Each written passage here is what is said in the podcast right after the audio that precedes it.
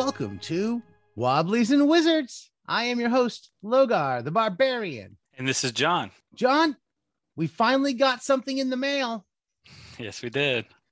Delver number two. If you all have been listening, you heard our review on Delver number one. In fact, you probably even heard our visit from James Floyd Kelly, who is the one who put out Delver number one and number two. And just to be up front with all of our listeners, not only did we have the author of this on the show, we actually have an ad and a supported, uh, sponsored random charts and tables page on page 51 of this. So I'm just being forward about that aspect of this. So I, I'm going to say that that didn't influence my opinion of this, but you can, you can, uh, you know, I'll be forward. But I, I first things first, I'm just going to say this to get it out of the way with Delver number two is I liked it more than I liked Delver number one. I, I enjoyed it a lot. I think I, I'll agree with you on that. I do like it even better. I think it's getting better as it goes. I I will point out something that I know that we had spoken about the um the random tables connecting to the adventure inside of it and he had said something about he probably that probably won't happen until the third issue but I see references to the random tables when I went through the adventure here. So mm-hmm. one of the things that John you said about the original is that you wish it had more of the random tables connected to the adventure and were used in there. And it looks like that's happened in Delver number two. Yeah, I guess he was able to make some changes.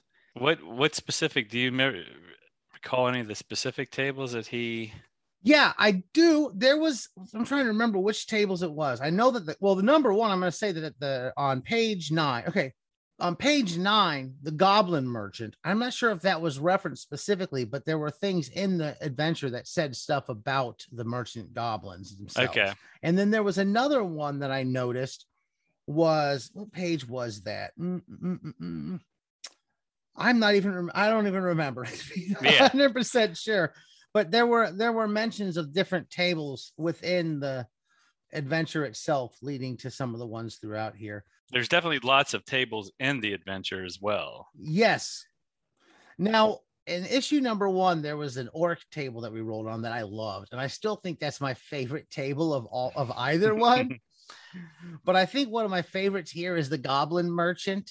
Mm-hmm. I I like these whimsical ones a lot, where you got these fun characters, and I'm just going to give a quick uh, synopsis of what's going on with this book. Delver, it's got lots of random tables for you to use in game. This one has a few, if you're going to do like hex crawls and stuff like that, uh, random treasure tables, all kinds of stuff. And then it's got a little adventure in there as well with the map that correlates with it. That's pretty much the contents of it. I like the little goblin table and the goblins, and there's a builder brigand, which is fun. But I want to do just to start this off with, I'd like to do roll up the goblin merchant table and see what kind of goblin merchant we have. And that's on page nine. Because I one thing I like about reviewing the Delver is that there's so many random tables that we get to play around with them. Yes. I'm gonna go with this one. And we need a D6 and a D8 and a D12, it looks like. So I've got a I've got an I've got an eight and I've got a six. I'll have to find the 12 here in a minute. The goblin merchant's name is Flurgert Squish car. Did you buy eight? A vial of lake water. Looks like we bought a vial of lake water off this feller. And a special price for 1d8 plus four copper coins. That was number three. If a purchase is made, roll one time. So if you do purchase the vial of lake water for 1d8 plus four copper coins, then Need help? Brother Herp need work. Help you cheap. Two coppers a day. So he'll offer you work for two coppers a day. yeah.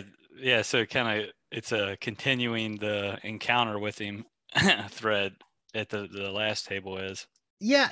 I like that the, the, one of the things that's said in here about the goblins and stuff because goblins are heavy in this in this issue is that the goblins aren't all evil. A lot of them are merchants and stuff trying to trade mm-hmm. with people and and there's a lot of fun stuff I think that can be done with this adventure and the charts in the adventure. Even if you ran through the dungeon that's in here, you could come back to it later and rerun like like if you didn't clear it out all the way you can change it up because of all the tables that can be morphing and changing throughout yeah and it, it's also a level uh two uh, i believe the first issue had a level one, so I don't know if he's going to continue increasing it, but that's uh that's good. You you know you get a lot of level one adventures. It's nice to see um, something a little higher, I guess. Uh, the, a couple things I'll note are that um, overall, both books have been kind of very generic fantasy, which is great. It's the most popular kind of, I guess, genre to play in. But it would, uh, uh, as far as suggestions, uh, you know, as he goes further along, maybe he could have issues that are kind of dedicated to specific genres like sword and sorcery or gothic theme, you know, different themes, I guess. Another thing I'll note, and this was kind of something that popped up on Facebook. I don't know if you saw it or not, but somebody made a post about the uh, the layout. Yeah, Something the page numbers with, got yeah. That yes. was posted in Kickstarters where I saw that. I actually didn't notice at first until uh, I saw it on, a, on the Kickstarter. Somebody somebody posted on a couple Facebook groups too, and I thought that was just a bit nitpicky. It doesn't bother me at all. And again, this is like a this is a uh, small niche hobby. I feel that I, I think I want to say that the Kickstarter post said something about that being rectified and and further printings, but I'm not 100 percent sure. But it shouldn't yeah. be a continued promise. So anyway, one of those things you live and learn. It, it, to me, I expect that kind of thing with this with this hobby. Doesn't bother me at all, but I'll, I will note that the, there are a bunch of page numbers that kind of get cut off or cut in half. Now, this can be used with uh, not only this is essentially made for old school essentials, but you could use this with a lot of other games. To be honest, it's so just general. Most of these charts and stuff. There's nothing stopping you from using it in a Forbidden Lands game or your fifth edition game or anything else you can pull it into. Are there any of these uh, sections or charts you wanted to highlight? Because there's a, I feel like there's a lot more content in this than number one. oh man, I, I got to do what's in the cube. What's oh, the, let's go to the, what page is what's in the cube?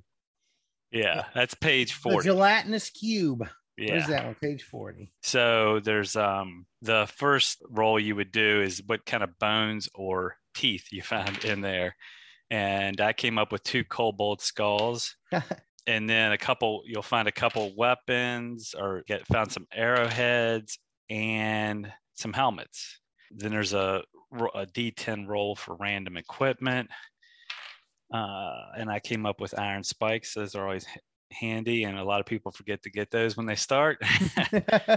Uh, the last is quote look look, look at that. I guess this is some strange copper mask goblin only magic item, plus one AC, and a value of 800 gold pieces. And it, so another thing I like about these charts is you can just use these and add to them. You can make them, you know, six, eight, how many ever new entries, or you can add your own entries to them and make the, you know, the die roll a, a larger die. You know, it's also good not just for brainstorming uh, specific what he has, but just the um, the over general things you can add and you know brainstorm yourself to add to it. Yeah and, and you can use these and it doesn't have to be just for this adventure for old like like i said even just for old school essentials. Yeah. But like a lot of these charts are really useful for if you're running another module and you just need it to have a little more flavor and flair it's some helpful stuff. He does good at that. I appreciate it I mm. do want to point out at the uh, in the book was it the back of the book or where is it? We've uh he's got a thank you backers. He or is it the very front of the book? He mentions his Patreon he started up. Um, where's the Patreon page? Oh no, I've lost uh, it. Thank you backers is the very back. I don't see anything about the Patreon. Oh, here it is. Want more random? Join the Lost Tomes Patreon. For just a dollar a month, Patreons will receive the following three weekly PDFs page of random charts tables, page of three ma- times magic items, page of two times advanced hirelings, access to online videos, miniature painting, terrain crafting, live discussions, three end of year PDF magazines collecting all content, lost pages, lost artifacts, and lost hirelings.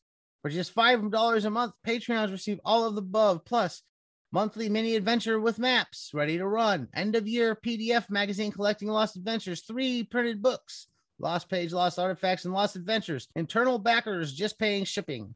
More info at patreon.com backslash delver. So go to patreon.com backslash delver and check that out. Now, I believe there's a Delver 3 that's going to be coming out in the future, and hopefully we can get a hold of him to come on here and talk about that one. Yeah. Well.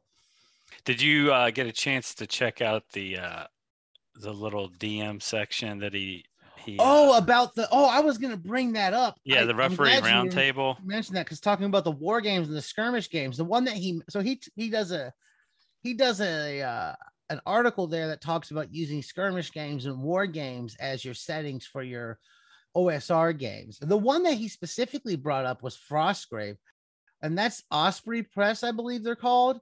I do have that, and I, I was like, I was gonna bring that book here, but I like that idea. I might start flipping through it tonight, looking through it and see what kind of cool ideas are in there. Yeah, it's just a good idea when you're when you're talking about. He basically says that with settings, you can use other you know adjacent um, content, and he called out specifically skirmish war games.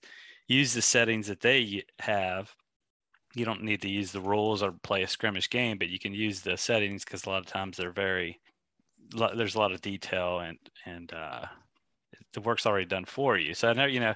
I guess I always knew that I could do that, but it's not something that you really think of when you're setting up your campaign to look outside of specific role playing games for your, you know, your setting. You know what that made me think of?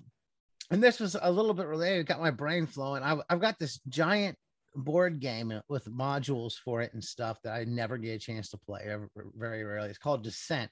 It's sort of a dungeon crawl tabletop uh, board game. Mhm. Yeah, And- very popular. I was like, wow, that would be that would be cool to kind of use descent and the different dungeons and configurations as in that Mhm. manner that he's talking about, and kind of take some of that stuff. That would be cool. That's what my, my mind went to for some reason when I read that.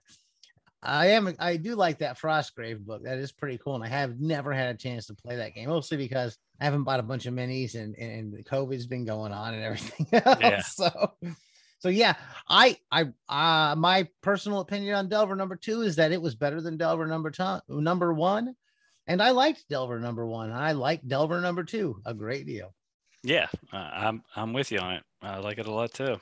And I'm looking forward to Delver number three. And this one did not come with the as many cards as the other one had. It came with a a postcard of the of the uh, dungeon itself, but there was also an add-on there, the guild zine, which I'll probably get into in a future episode or here maybe next week or so. I'm not sure when I'm going to jump on this one.